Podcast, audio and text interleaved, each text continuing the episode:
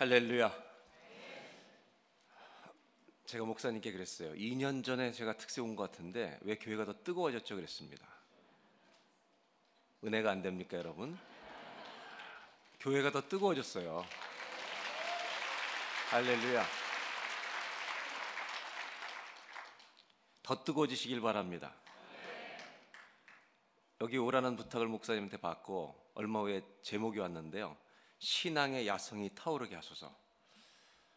어려운 제목을 할 때만 부르는 것 같아요. 근데 야성은요, 예수 없는 야성은 굉장히 고생, 고생합니다. 여러분, 야성 미만 있는 남자랑 살면 인생 굉장히 힘들어집니다.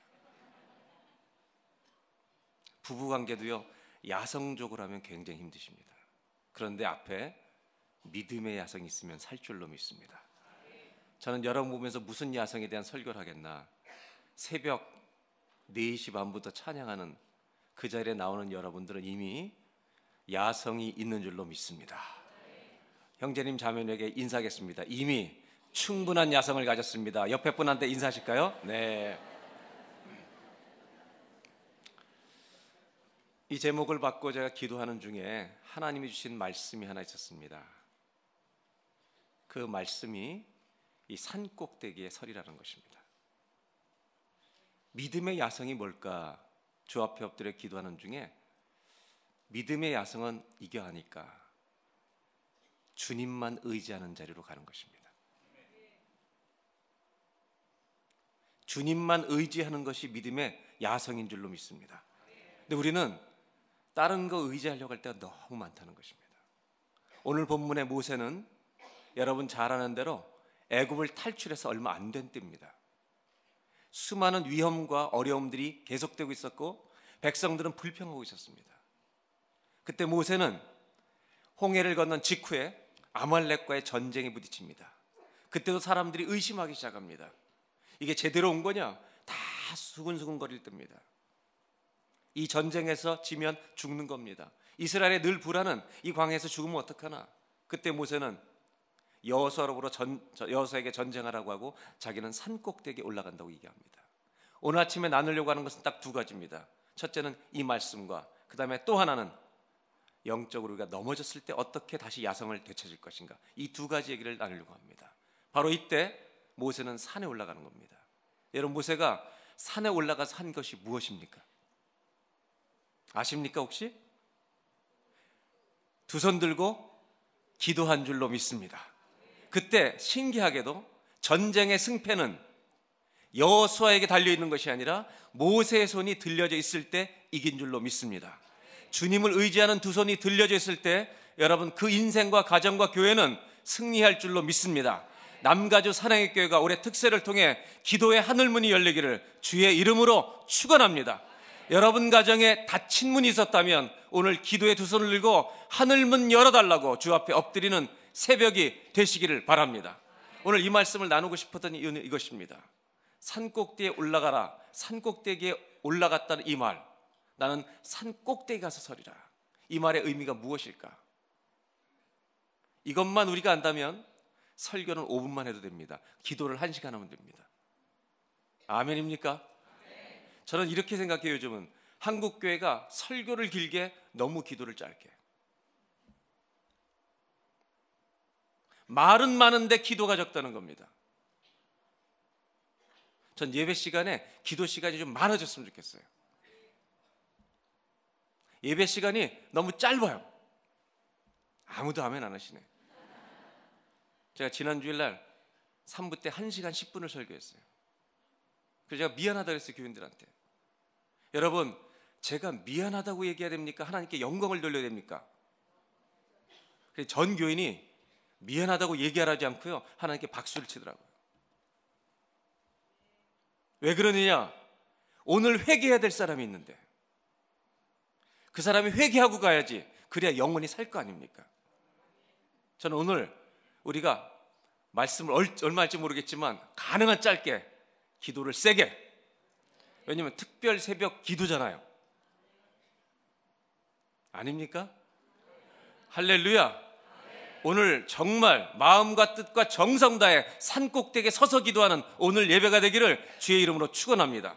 산 꼭대기에 선다는 건 뭘까? 저는 이 생각을 묵상하는 중에 하나님 왜 이 말씀을 주셨을까?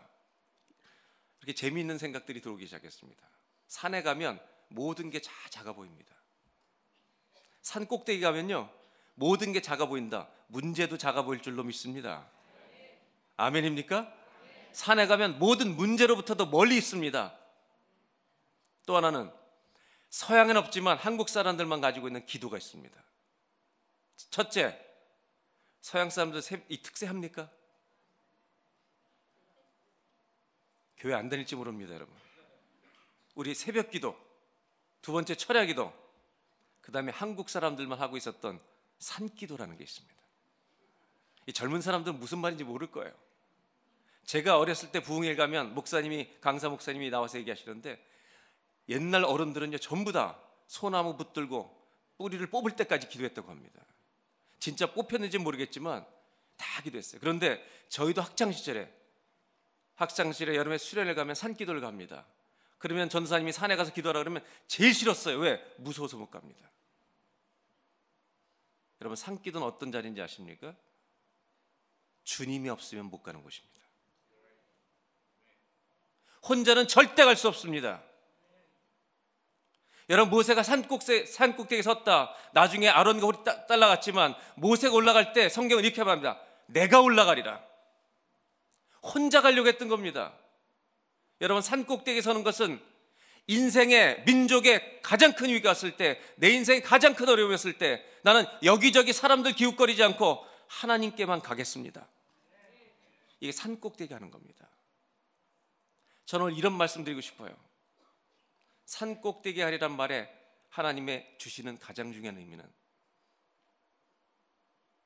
아비로서, 어미로서, 인생이 가장 어려울 때 너 두 손 들고 기도하는 자리로 가고 있느냐는 것입니다. 두 손 들고 주님을 부르짖기 위해서 기도하는 자리로 가고 있느냐는 것입니다. 그 사람이 영적인 아비지, 그 사람이 영적인 어미지, 영적인 부모가 돼야 여러분 자녀들이 그 믿음을 배우고 그 믿음을 가지고 계속해서 살아가지 않겠습니까? 우리가 아이들에게 돈을 물려줄 것입니까? 성공하는 길을 줄 것입니까? 그것도 좋지만 예수 믿는 사람이 물려될 최고의 유산은 믿음의 유산인 줄로 믿습니다. 그렇다면 우리가 뭘 보여줄 수 있어요? 인생이 가장 어려울 때 무릎 꿇고 두 손 들고 주 앞에 엎드리는 영적인 아비와 어미가 되시기를 주의 이름으로 축원합니다. 산 꼭대기에 올라간다는 말 다른 말이 아닙니다. 우리 인생에 가장 어려운 일이 있을 때 두 손 들고 주 앞에 기도하는 아비가 되고 어미가 되는 것입니다. 오늘 그 자리가 오늘 여러분 예배당의 자리가 되기를 주의 이름으로 축원합니다. 그리고 이, 이 날이 오늘만이 아니라 매일 365일이 그렇게 사는 남가주 사나이교회 성도님들 되시기를 주의 이름으로 축원합니다. 그럼 어떻게 되느냐? 주님은 승리를 주실 줄로 믿습니다. 제가 목회하면서 저희 교회 신앙생활 같이 했던 분 중에 자녀 둘이 있는데 막내가 대학을 들어가고 그다음 한국으로 들어가셨어요. 몬트리에 있는 맥길 대학을 보낸 다음에 이제 귀국을 했습니다. 이분이 계속해서 연락을 하시는데 이분의 인생에 참 어려운 일이 하나 찾아왔습니다. 그건 뭐냐면 막내 막내 딸이 대학을 갔는데 경제학을 전공했어요. 여자아이가 금융회사에 들어가기 위해서 너무너무 간절히 소원했는데 대학교 4학년 때 이 job fair가 열렸습니다. 보스턴에서. 거길 갔다가 와서 친구들과 다 이제 apply 하기 시작했습니다. 근데 얘가 상처를 좀 받는 겁니다. 자기 친구들은 1.5세, 2세로 한국말, 영어를 다 잘하니까 한국의 대기업의 스카웃이 되기 시작하는 겁니다. 이유는 뭐냐면 그 아버지들이 한국의 대기업에 다 연결되어 있는 백이 줄이 있는 겁니다. 얘만 자기 1.5세 친구들 중에 다 취직이 되는데 자기만 안 되니까 어느 날 아버지에게 전화한 겁니다. 아빠, 내 친구들 다 지금 취직됐다고 거의 다 90%가 한국의 대기업 금융에서 취직되는데 나는 미국의 다른 회사를 가고 싶지만 안 되는데 혹시 한국이라도 갈 수 있는데 아빠는 혹시 백 없어 이렇게 물어봤답니다. 백이 없냐고. 아빠 백 있지? 어 누구야? 어느 기업이야? 아빠가 이렇게 대답했습니다. 하나님 아버지야. 이 아이가 어떻게 했겠어요? 됐어 그리고 전화를 끌어버립니다. 네. 이 아이는 기대하지 않습니다. 이 아버지 엄마는 전화를 끊김을 당한 후에 결정을 합니다. 내가 산 꼭대기에 서리라. 그날부터 40일, 밤 11시부터 12시까지 40일 동안 딸을 위해서 기도를 시작합니다.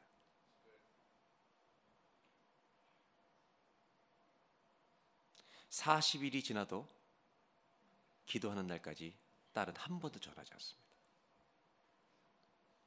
그래서 저는 기도에 만 느끼는 건데 주님은 last minute을 좋아하십니다. 아멘.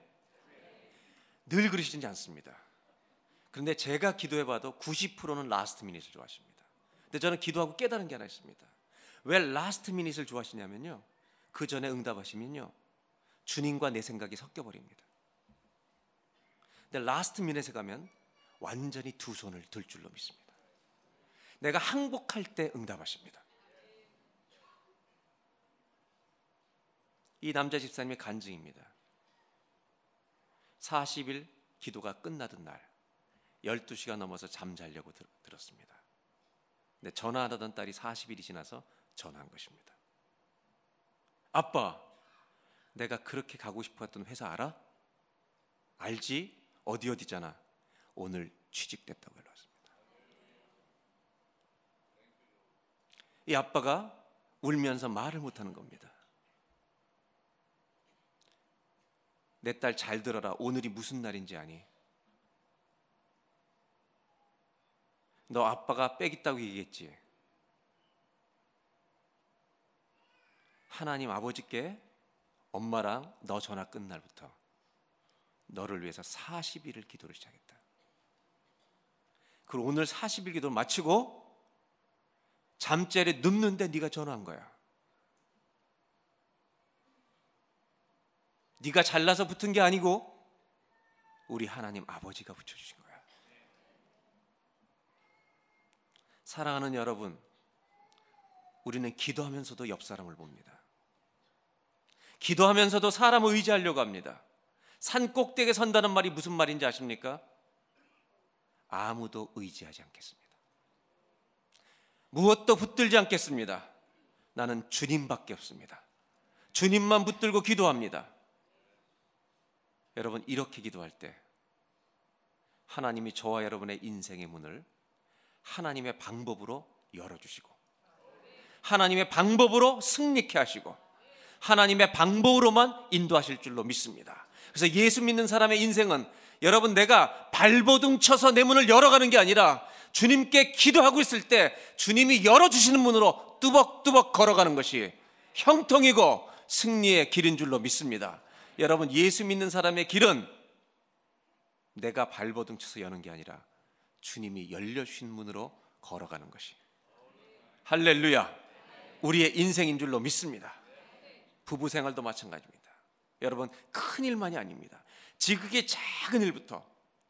여러분 남편이 믿음 없이 야성적으로만 아내를 대하면 큰일 납니다. 야성이 말 이런 말은 잘못하면요 과격하다는 말로 오해할 수 있습니다. 제가 결혼 초기에 시골교에서 목회를 했습니다. 제가 있었던 교단은 담임 전도사를 해야만 3년 지나서 안수받을 자격이 주어집니다. 그래서 모두가 다 농촌교로 갑니다. 제가 갔던 시골교회는 25명 교회였습니다. 저는 지금도 그 교회가 그립습니다. 어른이 25명, 교회는 50년이 넘은 교회입니다. 평균 연령 57세. 봉고로 할머니나 할아버님들 모시고 다니면 아홉 분을 태우면 나이 계산하면 700년. 이런 교회에서 목회를 시작했습니다. 제가 배운 게 하나 있습니다. 그분들에게. 신방을 갑니다. 전도사입니다. 그럼 가면 아침부터 나와 기다리십니다. 60, 70이 넘은 권사님들이 기다리세요. 그 마당 앞길이 한 100m가 깨끗하게 쓸려 있습니다. 전도사님 어서 오세요. 어제 다 쓸어놓고 오늘 아침에 낙엽 떨어질까 봐 또 쓸었습니다. 제가 한 가지 깨달은 게 뭔지 아십니까? 시골교에서. 저 나름대로 정성껏 말씀을 준비해서 갔습니다. 인원이 25명밖에 안 되니까 출석하는 교인이. 한 가정 갈 때마다 말씀을 다 적어서 갑니다. 파일링을 다 해놨습니다. 저도 성실하게 준비했습니다. 근데 그분들은 전도사 새파랗게 젊은 20대 전도사가 오는데 주님 오시는 것처럼 준비한 겁니다. 어떻게 이렇게 하지? 그 길을 그렇게 쓸어 놓은 겁니다. 그리고 안방에 나무를 진짜 뜨겁게 떼놓고 꼭 아랫목에 앉으랍니다. 뜨거워서 앉지도 못합니다. 거기는. 거기를 앉으라는 겁니다. 저는 주의 종을 함부로 잘 대접하라는 얘기를 함부로 말하고 그런 얘기를 하려는 게 아닙니다. 그 뜨거운데 앉지도 때 앉으라는 겁니다. 방석 같은 놓고 여기 앉으라는 거예요.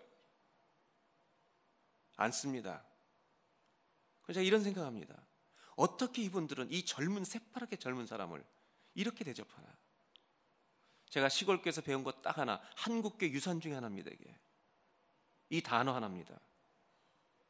제가 준비한 성실함보다 저를 맞이하시는 권사님들, 우리 한국교회 눈물로 기도했던 권사님들의 정성이라는 단어가 훨씬 더 귀하다는 것입니다. 여러분, 예수 믿는 사람에게 있어야 될 단어가 정성이라는 단어입니다. 주님께 정성껏 나와야 합니다. 그들은 그것을 가지고 있었습니다. 전그 교회 목회하면서 완전히 천묵해집니다.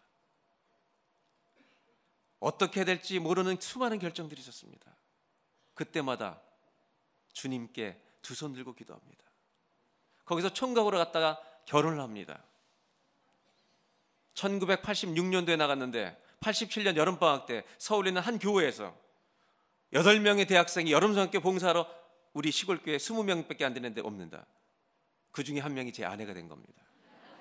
그래서 봉사활동 잘 가셔야 합니다. 저는 목사의 아들로 태어났습니다. 아내와 함께 결혼 생활하는 중에 첫 아이를 거기서 납니다. 시골교회에서. 무슨 이유인지 모릅니다. 아내가 대학을 졸업하자마자 시골교회 왔으니 얼마나 외롭겠습니까? 서울에서만 평생 자랐죠. 툭하면 갈등이 있으면 뒷산 가서 옵니다. 어머, 어머니 보고 싶다고. 어느 날은 애를 첫애 낳아서 기르고 있는데 뭐 때문에 부부싸움을 했는지도 모르겠어요. 제 아내가 애기를 얻고 집을 나가버렸습니다. 참 서툴렀습니다. 그때 못 돌아왔으면 저는 목회 끝났습니다. 아내가 3시간 있다가 집 들어왔는데요. 제가 목회하던 교회가 강원도 원주와 횡성 사이의 농촌 마을이에요. 근데 원주까지 버스 타고 갔다가 갈 데가 없더랍니다. 그래서 목욕탕 에서 3시간 얼굴 씨뻘개져 갖고 다시 집으로 들어온 겁니다. 갈 데가 없으니까. 얼마나 고마웠는지. 제가 말씀드린 건 뭐냐면 제가 아내한테 성숙하지 못하게 대했던 과거가 있다는 것입니다. 지금은 아주 잘합니다. 그럼에도 불구하고 그 과거를 돌아볼 때제 아내는 이렇게 얘기합니다. 내 남편을 변화시켜 주신 하나님을 찬송합니다. 이렇게 기도합니다.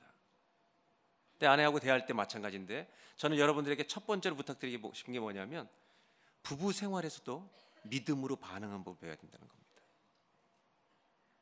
그냥 야성적이면 여러분 큰일 납니다. 아내가 나갑니다. 제가 목회하고 이런 일을 겪으면서 제 안에 하나님 은혜를 많이 부어 주셨습니다. 그럼에도 불구하고 저희 까다로운 성질이 늘 살아 있었습니다. 여러분 이 까다로운 야성은 죽어야 할 줄로 믿습니다. 그래 예수의 야성이 사는 것입니다. 아멘입니까? 그런데 아내가 수술을 두 번이나 해서 아기를 낳은 다음에 건망증이 약간 생긴 겁니다. 전 지금은 이제 이해해요. 저도 이제 그런 게 많이 생기니까. 근데 이 젊었을 때 전신 마취 두 번 하니까 자꾸 건망증이 심해요. 하루는 집, 집에 들어왔는데 밖에 나갔는데 열쇠가 없다는 겁니다. 아무리 찾아도 없어 제가 제 열쇠를 주고 내보내는데 바깥에 문 밖에 열쇠가 꽂혀 있는 겁니다. 이게 믿음의 야성이 아니라 제 본능적 야성이 발동하는 겁니다. 얼마나 화가 나는지. 이런 일들이 생기는데 한 번은 온 가족 네 식구가 토요일 날 외식을 나갔습니다. 주일 예배를 앞두고 저녁 외식을 나갔어요. 칼국수에 가서 먹고 집으로 돌아오는 길인데 아내가 의자를 더듬습니다. 제가 또 먹을 곳이 왔구나. 뭐냐 그랬더니 가방이 없다는 겁니다. 저희 큰딸이 혹시 집에 놓고 왔을지 모르니까 그냥 가자고. 그래서 갔습니다. 그때 여러분 저는 야성적인 말을 하고 싶었습니다. 도대체 정신 좀 똑바로 차리라고 한번 소리를 지르는 게 이 인간의 야성입니다. 근데 아이들 있는 데서 야단치는 건 절대 덕이 안 되니까 잘 참았습니다. 집에 왔습니다. 아내가 아무리 뒤져도 없습니다. 제가 야성이 발동하기 시작합니다. 나가서 아내한테 불러다가 이제 가져 저 가방 찾으러 식당으로 간다는 겁니다. 제 본능적 야성은 당신 똑바로 정신 차려라. 이런 식으로 한 번만 더면 큰일 난다. 야단을 잔뜩 치고 싶은데 여러분 그때도 기도하는 것입니다. 여러분 가정에서 작은 일부터 기도해야 큰 일에 기도할 수 있습니다. 제가 기도합니다. 주님, 저는 제 자아는 제 야성은 아내를 지금까지 스트레스를 받잖아요, 사실은. 왜냐하면 결혼하다 보면 결혼 생활하다 보면 아내가 여러분 무서워요, 귀워요. 아내가 무서워요, 귀여워요, 여러분. 여자분들한테 묻는 게 아닙니다, 여러분. 지금 남자분들이 대답을 못하는 이유가 뭔지 아십니까? 이건 이론이 아니라 실제 상황이기 때문입니다. 우리 교인 중에 이런 남자분이 있어요. 정말 돈을 벌려고 애를 쓰는데 믿음, 믿음 생활을 못 해요. 그 아내가 중보기도 제목이 올라왔어요. 내 남편 망하게 해 주시옵소서. 이게 뭐냐 그랬더니 그 다음이 믿음이 들어갈 수 있도록 이 사람 방법이 사업이 망하는 것밖에 없습니다. 사업 다 망해서 주님만 붙들게 해 주시옵소서. 여자들이 이런 여자들입니다. 이런 여자들과 우리가 사는 겁니다, 지금. 그런데 제가 그 순간에 성령께 기도합니다. 주님, 제가 한마디 소리치고 싶은데 주님은 어떻게 말씀하기 원하십니까? 성령님이 저에게 지혜를 주셨습니다.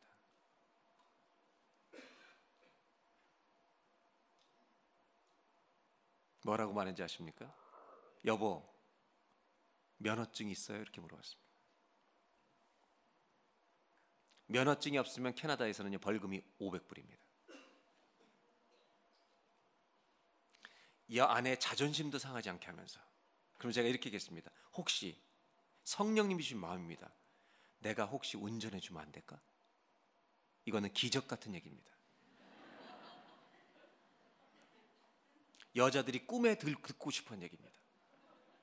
제 아내가 저를 위아래로 쳐다보기 시작했습니다. 이 인간이 이런 인간이 아닌데. 제가 감동하는 아내를 데리고 차를 타고 출발합니다.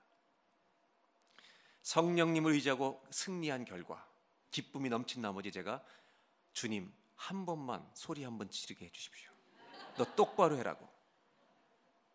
그때 성령님이 말리셨습니다. 그리고 저에게 이렇게 말하라고 했습니다. 그래서 저는 그대로 순종했습니다. 여보, 토요일 날 내가 설교 준비하기 바쁜 날인데 주님이 당신하고 데이트하라 그러시나 봐. So sweet. 저는 그런 인간이 아닙니다, 여러분. 아내가 점점 놀라고 있습니다. 식당에 전화했는데 가, 다행히 가방이 있다는 겁니다. 식당에 도착해서 가방을 픽업했습니다. 그리고 돌아오는 길에 모든 임무를 완수했으니까 주님 한 번만 야단치게 해달라고 됐습니다. 주님은 끝까지 놓였습니다. 주님이 뭐라고 말씀하셨는지 아십니까? 한 번만 딱 야단치게 해달라고. 주님 막으셨습니다. 그래서 저는 이렇게 얘기했습니다. 성령님 주시는 그대로 얘기했습니다. 여보, 다음에 혹시 이런 일 있으면 또 얘기해. 내가 가줄게. 이거는 제 인생의 기적이었습니다. 저도 왜 그런지 모릅니다. 제 아내는 저를 보면서 제 안에 계신 주님을 보기 시작했습니다. 믿음의 야성은요, 작은 일부터 시작하셔야 합니다. 큰 일만 잘하려고 하지 마십시오. 저는 시골교에서 목회하다 이런 일도 있었습니다. 교회가 3년 4년 목회하다 보니까 이제 60명, 70명이 자랐어요. 시골에 있는 웬만한 어른들이 다 나오기 시작했습니다. 도시에서 나온 사람도 몇 명 있었습니다. 여러분 6, 70명이 생기니까 교회 역사 55년 만에 성가대가 처음으로 생긴 겁니다.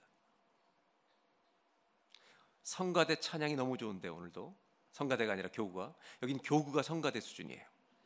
그런데 여러분 50 55년 된 교회가 역사상 처음으로 성가대가 생겨 얼마나 기분이 좋습니까? 근데 그 당시 88년 9, 89년도 이때 제가 한 달에 생활비를 15만 원 받을 때입니다. 1년 전교 예산이 1천만 원밖에 안 될 때입니다. 그때 저희 아내와 저는 한 달에 한 번 회식이 중국집 가는 겁니다. 근데 여러분 아시겠지만 짬뽕이 제일 맛있는 날이 언제입니까? 여기는 비도 잘 안 오죠. 밴쿠버는 걸 잘함. 여러분 짬뽕 제일 맛있는 날이 언제인지 아세요? 바람 불고 비 오고 추운 날이에요. 그보다 더 맛있는 날이 있습니다. 더 먹고 싶은 날 짜장면 먹을 때입니다. 그럼 반대로 짜장면이 제일 먹고 싶은 날은 그때 짜장면이 2,000원이었습니다. 제 아내와 저는 한 달에 한 번 회식이 한 달 생활비가 15만 원이니까 짜장면과 짬뽕을 하나씩 시켜서 두 개를 다시 같이 먹보는 겁니다. 그러던 때 성가대가 생겼어요. 얼마나 기쁜지 제가 흥분해 가지고 오늘 저녁 제가 쏩니다. 제 아내와 둘이서 차 타고 갑니다. 성가대원 16명, 2천원, 3만 2천, 2천원이니까 3만 2천원 나오잖아요. 제 아내가 저한테 차 타고 가면서 이럽니다. 제 성격을 아니까 여보 절대 다른 거 시키면 안 돼. 우리 집 오늘 돈이 5만 원밖에 안 남아 있으니까 이렇게 얘기합니다. 그리고 뭐라고 얘기냐면 절대로 탕수육 더 시키면 안 돼. 그럼 5만 원 다 쓰고 와야 되니까 돈이 없다는 거예요. 제 아내는 참고로 완전한 이과고 저는 완전한 문과입니다. 그리고 갔습니다. 우리 교인들도 그 당시에 시골 교인들 저희 성편을 하니까 전부 짜장면 짬뽕만 시킨 겁니다. 그리고 아내는 안, 안심하고 화장실을 간 그 사이에 마침 그때 웨이트리스가 제 앞에 딱 온 겁니다. 저는 이게 주님의 뜻인 줄 알고 다 시켰습니다. 탕수육. 아내가 딱 앉았는데 기분 좋게 앉아 있는데 탕수육부터 나오는 겁니다. 아내는 굉장히 마음이 불편해지기 시작했습니다. 그리고 드디어 다 먹었습니다. 문제는 이것입니다. 5만 원을 다 쓴 게 중요한 게 아니라 집에 그녀와 내가 둘이서만 버스를 타고 와야, 차를 타고 와야 된다는 것입니다. 아내가 투덜투덜하면서 왔습니다. 저는 그렇게 얘기했습니다. 여보 걱정하지 마. 우리는 성미가 있잖아. 돈이 없으면 안 나가면 되는 거야. 교인들이 오이를 따다 주시고 처들매를 갖다 주시잖아. 호박이랑 그거 먹고 있으면 돼. 그리고 왔습니다. 그리고 딱 일주일 만에 신학교 제 후배인데 학교를 그만둔 후배가 연락도 없던 후배가 몇 년 만에 전화를 했습니다. 교통사고 났다는 겁니다. 홍천에 가는데 서울에서 이 친구는 80년도부터 컴퓨터 학원을 차려서 돈을 많이 벌었습니다. 근데 홍천에 교사들하고 차를 타고 가다가 차가 사고가 나서 그거를 마지막 업무 처리하러 돌아왔다는 겁니다. 그러다가 제 생각에 나서 전화한 거예요. 형네 교회 잠깐 가도 되냐고 오라 그랬습니다. 워낙 가까웠던 후배예요. 이 후배가 와서 이런 얘기를 합니다. 형 내가 이 차를 보상한 이거 수리하는데 1년 동안 벌었던 11조를 안 한 거 400만 원 하나님이 한 번에 나가주셨다는 거예요. 그러면서 하는 얘기가 끝나고 다 얘기하고 하다가 아무것도 못 사왔다고 애기 사주라고 봉투 하나를 놓고 하는 거예요. 들어왔습니다. 이 봉투를 제가 열었겠습니까? 아내가 열었겠습니까? 얼마 들었는지 아십니까? 제 아내가 딱 여는데 절대 주님은 10만 원 안 주십니다. 소름 끼치도록 똑같이 주십니다. 5만 원 봉투를 딱 세는 순간 아내는 그런 말 안 했다는데 저는 했다고 주장합니다. 서로 기억을 못 해요. 아내가 뭐라 그랬냐면 더 쓸 걸. 더 쓸 걸. 얼마 후 아내는 그걸 경험한 다음에 믿음의 야성이 생기기 시작했습니다. 주님이 말씀하시면 돈을 드리는 것에 겁이 없습니다. 얼마 후 그 시골교회 봉고차가 구인승차가 고장났습니다. 시골 교회는 차가 없으면 큰일 납니다. 어른들을 모실 수가 없습니다. 다리 때문에 못 오시는 교인들이 있습니다. 그래서 차를 사야 되는데 그 당시에 15인승 밴이 700만 원 정도였습니다. 1년 예산이 1000만 원입니다. 어떻게 삽니까? 그래도 한번 해보자고 열심히 기도를 했습니다. 추수감사절 때 제일 많이 시골게 한 헌금하는 게 60만 원인데 어떻게 합니까? 전부 기도하자고 하는데 저도 헌금하고 싶은데 헌금할 수가 없었습니다. 할 게 없으니까. 그래서 기도를 하고 있는 중에 하나님이 아이디어를 주셨습니다. 그때가 7월인데 5월 달에 우리 첫 아이 돌잔치가 있었어요. 그래서 강원도, 원주, 횡성제 목사님이 다 오셨는데 기도 중에 우리 아이를 위해 사온 금 반지가 기억나기 시작하는 거예요. 왔다 갔다 하는 거예요. 그래서 제가 내려와서 기도하고 나서 여보 애기 반지 팔찌 헌금하면 어떨까? 아내가 좋다는 겁니다. 꺼냈습니다. 보니까 열 돈이 열 돈. 이게 한 돈당 5만 원께 60만 원입니다. 그리고 저는 아이를 불렀습니다. 돌진 아이를 앉혀놨습니다. 얘야, 아빠 에게 잘 들어라. 우리 교회 이제 헌금을 하려고 하는데 네 걸 계산하니까 60만 원이다. 이걸 드려도 되겠니? 물어봤습니다. 얘는 무슨 말인지 모르니까 가만히 있었습니다. 모세오경을 읽어보시오. 따르면 거기 모세오경에 따르면 아빠가 딸과 대화할 때 딸이 침묵하면 동의로 간주합니다.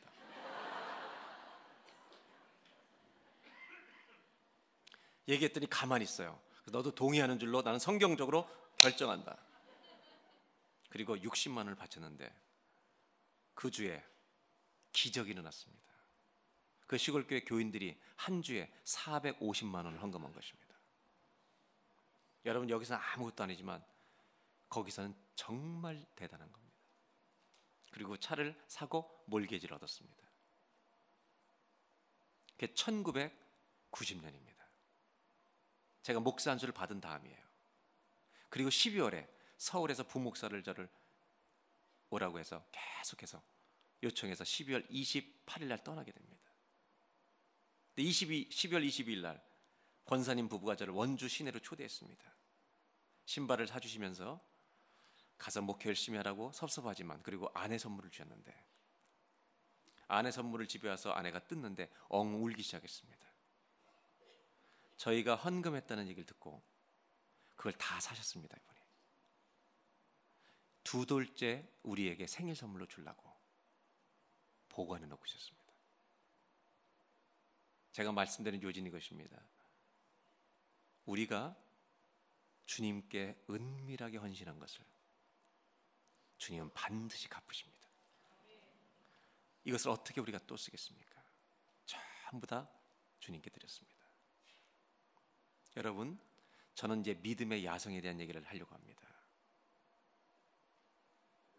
뭐가 믿음의 야성입니까?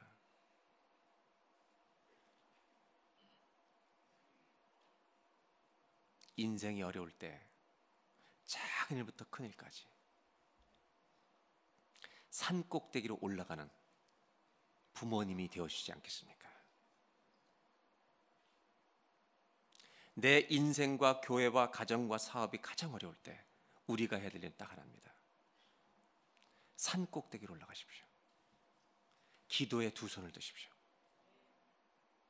기도에 두 손을 높이 드시기 바랍니다. 하나님이 어떻게 하시는가? 저는 사랑의 교회 모든 성도님들이 인생이 가장 힘들 때 만약에 아버지들이 안방에서 무릎을 꿇고 두 손을 들고 하나님 우리 가정을 도와주시옵소서라고 손을 들 때 여러분 그 아내들이 눈물 흘리면서 함께 기도의 손을 들지 않겠습니까? 이게 믿음의 가장이 아닙니까? 영적인 아비들이 되어 주시기를 주의 이름으로 축원합니다. 영적인 아비의 자리로 돌아가시기 바랍니다. 여러분 가장이 돈 버는 가장만 되는 것이 아니라 자식만 아비가 되는 게 아니라 믿음을 이끌어가는 아비와 어미가 되어 주셔서 오늘 여러분의 가정에 어떤 문제도 산 꼭대기에 올라가서 두 손 드는 아비와 어미가 있을 때 하나님이 능히 건너게 하시고 이기게 하시고 승리케 하실 줄로 믿습니다. 산 꼭대기에 올라가리라. 한 가지만 하겠다는 겁니다. 난 주님만 의지합니다. 사랑하는 성도 여러분, 오늘 이 새벽 기도의 자리가 난 주님만 의지합니다. 난 주님만 의지합니다. 하나님이 열어주시는 하늘문이 열리는 자리가 되기를 주의 이름으로 축원합니다. 또 한 가지가 있습니다. 그러나 우리는 실패할 때가 있습니다. 영적으로 쓰러질 때가 있습니다. 사람이 연약하기 때문에 내가 주님 의지하지만 넘어질 때가 있습니다. 여러분 성경의 여호수아도 모세 후계자가 여호수아입니다. 여호수아가 여러분 아이성을 공격하다 쓰러진 적이 있습니다. 왜 그랬느냐? 여러분 지금까지 하나님 말씀을 따라 움직이던 이 여호수아가 기도하지 않고 아이성을 공격합니다. 참패를 당합니다. 성경 말씀 잠시 보도록 하겠습니다.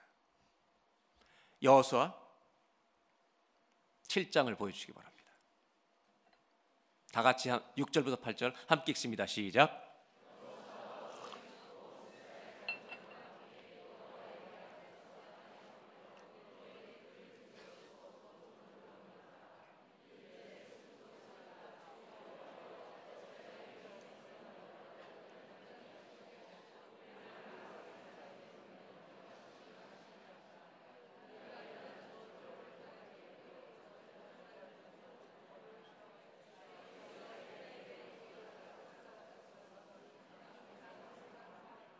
여기까지입니다. 여호수아 같은 분도 여러분 믿음에 실패한 적이 있습니다. 하나님의 음성을 듣지 않고 움직이다가 참패를 당합니다. 근데 여러분 실패를 두려워하실 필요는 없습니다. 중요한 것은 우리가 배울 것은 실패해서 어떻게 승리로 바꾸느냐 합니다. 이것이 산 꼭대기 선다는 것과 연결되어 있는 단어인데 다시 한번 성경을 보여주면 저는 이 단어 하나를 여러분 나누려고 하는 겁니다. 8절 보여주실까요? 다시 한 번만. 아니요. 7장 8절. 이거 전에 거. 예. 8절 다 같이 시작.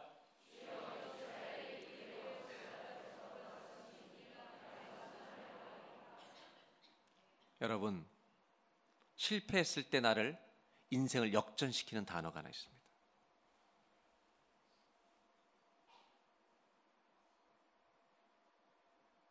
내 인생이 쓰러졌을 때 영적으로 나를 일으키는 단어가 하나 있습니다.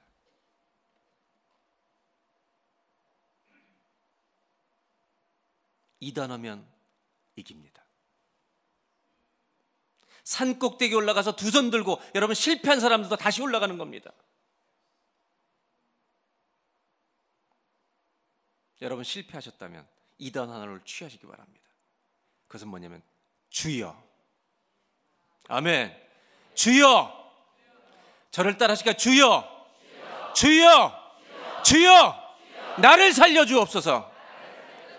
여호수아는 이거 하나 한 겁니다.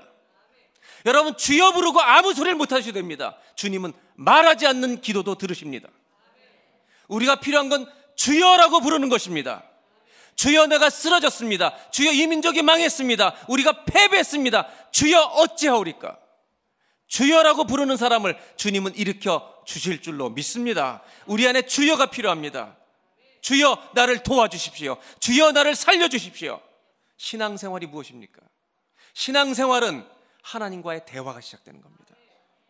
전 아이를 길러보면 첫 아이를 낳았을 때 어른들이 다 이런 얘기를 해요. 옹알이 한참 한 다음에 제일 먼저 애들이 하는 말이 뭐예요?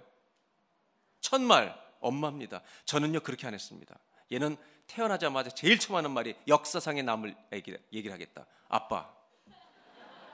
저는 그래서 아빠를 열심히 가르쳤어요. 옹알이 할 때부터 아빠, 아빠, 아빠. 옹알이 할 때부터 아빠라는 말을 아침부터 저녁까지 가르쳐줬습니다. 그리고 이 아이가 처음 한 말은 엄마였습니다. 그런데 여러분, 엄마라고 했을 때 제가 싫어하지 않았습니다. 가슴이 뭉클한 것입니다. 엄마를 알아보고 나중에 좀 이따 아빠를 하겠죠. 엄마를 알아본다는 게 얼마나 뭉클한지. 여러분, 아이가 태어날 때 탯줄을 끊고 여러분 호흡법이 바뀌는 것이 기적인 것처럼 우리가 거듭나는 순간 하나님은 우리에게 언어를 주셨습니다. 어떤 언어를 주셨는지 아십니까? 하나님을 주여라고 부를 수 있는 언어를 주신 줄로 믿습니다. 주여를 부르는 자마다 살아날 줄로 믿습니다. 그래서 여러분 성경은 기도를 이렇게 말합니다. 마당 뜰에서 하는 기도가 있습니다. 성전 뜰. 이 기도는 뭔지 아십니까? 주님, 나를 축복해 주십시오. 이 기도가 필요합니다. 나를 축복해 달라는 기도 필요합니다. 그러나 두 번째 기도가 있습니다. 성소의 기도입니다. 성소에서는 함부로 움직일 수가 없습니다. 다른 불을 붙이면 죽습니다. 성소의 기도는 뭔지 아십니까? 주님 어디 계십니까? 하나님의 뜻을 묻는 기도입니다. 세 번째 기도가 있습니다. 그것은 지성소의 기도입니다. 여러분 이거 아십니까? 마당에는 햇빛이 있습니다. 성소에는 등대가 있습니다. 지성소에는 빛이 없습니다. 왜냐하면 하나님이 빛이기 때문입니다. 지성소의 기도는 오직 주님과 나만 있는 겁니다. 이게 산 꼭대기 올라간다는 것입니다. 말씀을 정리합니다. 시편 109편 1절로 4절을 다 같이 한번 보겠습니다. 우리 다 같이 한번 한 목소리 읽겠습니다. 시작.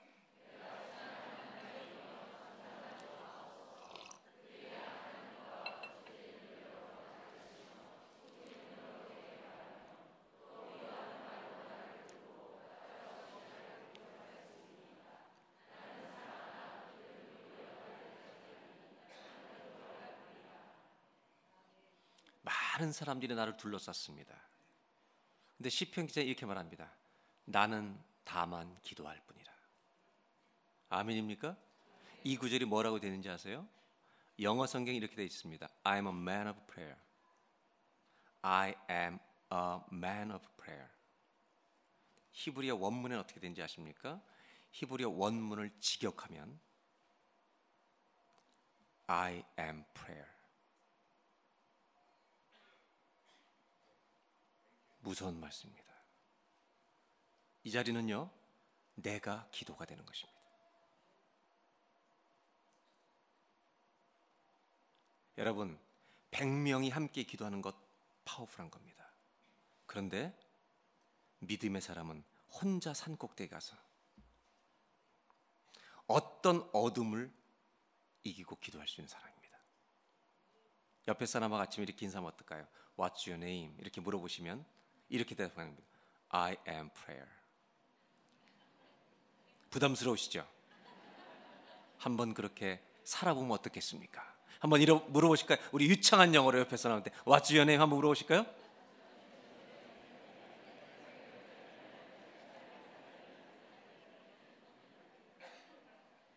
여러분 잘 들으세요. 나는 다만 기도할 뿐이라는 이 단어는 지성소의 기도입니다. 산 꼭대기 올라간다는 말이 이런 뜻입니다. 60만 명이 불평을 합니다. 200만 명입니다, 이들까지. 얼마나 원망이 있었습니까? 그 원망을 이길 수 있는 힘은 모세에게는 산 꼭대기에서 주님과 만나는 시간이었습니다. 그는 그 기도의 시간으로 200만 명을 데리고 나가는 겁니다. 어떤 무게와 압박도 산 꼭대기에 서면 이기게 될 줄로 믿습니다. 이것이 바로 지성소의 기도입니다. 나는 다만 기도할 뿐이라. 아멘. 아멘. 저는 오늘 이 아침에 마지막으로 부탁합니다. 결혼하신 아버님들, 여러분 어떤 아비십니까? 어려운 문제가 있을 때 두 손 들고 주님을 대면하는 산 꼭대기에 올라가는 아비입니까? 아니면 나를 도울 자를 찾아 여기저기 기웃거리는 아비입니까? 산 꼭대기 올라가서 나를 축복해 달라는 기도를 넘어서 주님의 뜻이 어디 있습니까? 라는 찾는 기도를 더 넘어서 이제는 이 기도는 계속 하셔도 됩니다. 그러나 한 가지 더 잊지 말 것은 내가 기도가 되는 것입니다. 내가 가는 곳에 승리가 있을 줄로 믿습니다. 숫자의 많고 적음이 아니라 주님을 의지하기 때문에 이 역사가 우리에게 임할 줄로 믿습니다. 할렐루야. What's your name? 저를 따라 하실까요? 나는 다만 기도할 뿐이라. 이 사람은 평생토록 믿음의 야성을 가지고 살 줄로 믿습니다. 한 가지만 말씀드리고 이제 기도할 텐데요. 찬양팀 올라와 주시길 바랍니다. 여러분 잘 보세요. 이 얘기만 하고 마치겠습니다. 혈루증 앓던 여인이 몇 년 동안 병을 앓았습니까? 12년입니다. 그런데 하루는 예수님이 지나간다는 소식을 듣습니다. 그리고 저분을 만지기만 해도 내가 나으리라. 아멘입니까? 그리고 그 옷자락을 만졌을 때 성경이 이렇게 되어 있습니다. 예수의 능력이 그에게 나가서 그의 혈류병이 끝쳤습니다. 12년을 365일로 계산하면 4,380일입니다. 4,380일 동안 아무 일도 일어나지 않았습니다. 그러나 예수를 만지는 날 그의 인생이 승리로 바뀌는 겁니다. Just one day입니다. 4,380일 동안 아무 일도 일어나지 않고 교회를 다니지 않았습니까? 오늘 just one day. 오늘 그날이 되시길 바랍니다. 그리고 앞으로 여러분들의 365일이 주님을 붙드시는 날이 되시기를 주의 이름으로 축원합니다. 산 꼭대기에 올라가는 날이 매일 되시기를 주의 이름으로 축원합니다. 직장에서도 올라가십시오. 가정에서도 올라가십시오. 여러분 길거리에서도 올라가십시오. 주님과 단둘이만 계십시오. 이 찬양을 부르고 기도하겠습니다.